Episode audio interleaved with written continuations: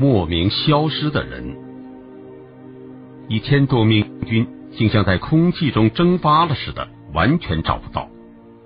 足球场上的射门之后当众消失，观众目瞪口呆。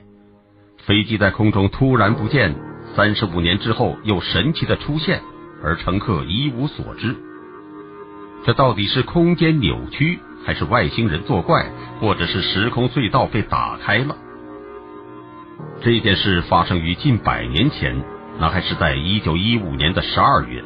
当时英国和土耳其之间正发生一场战争，英军统帅诺夫列克将军率领的第四军团准备进攻土耳其的达达尼尔海峡军事重地加拉波利亚半岛。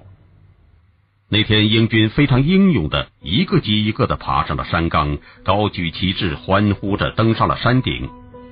突然，空中降下了一片云雾。覆盖了近百米的整个山顶，云雾在阳光下呈现出了淡淡的红色，并发出了耀眼的光芒。在山脚下用望远镜观看的指挥官们看了之后，对这种奇观景象都十分惊奇。谁知道过了十几分钟，那团云雾开始慢慢的向空中升起，随后向北飘去，直到不见。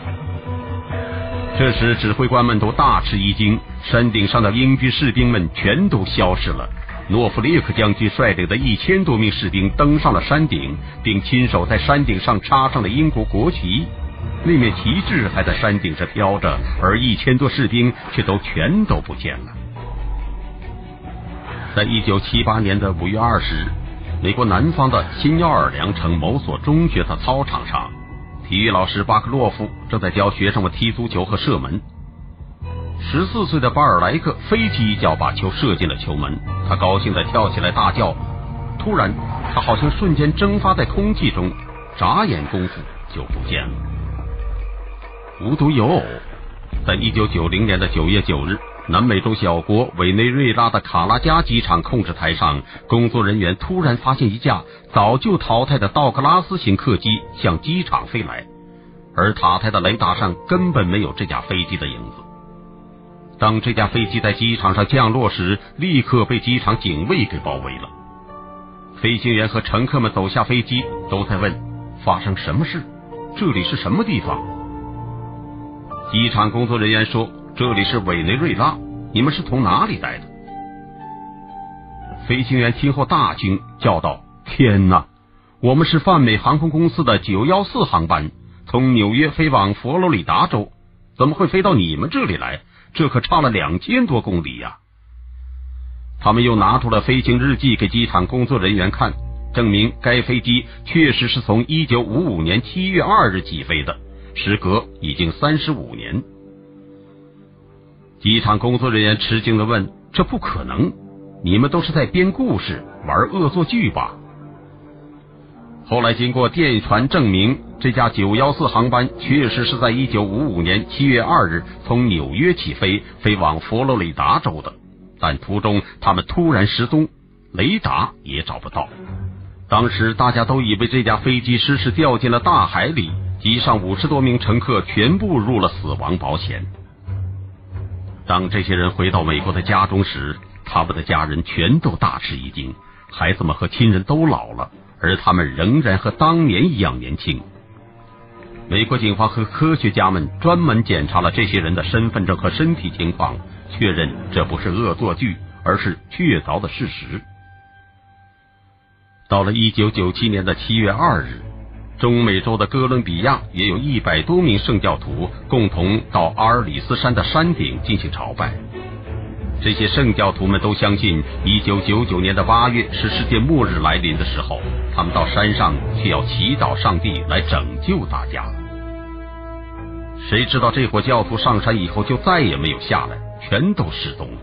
此事惊动了哥伦比亚政府，他们派出了很多警察在阿尔里斯山山顶四周。大面积寻找，开始以为是集体自杀或者坠崖，还出动了直升机。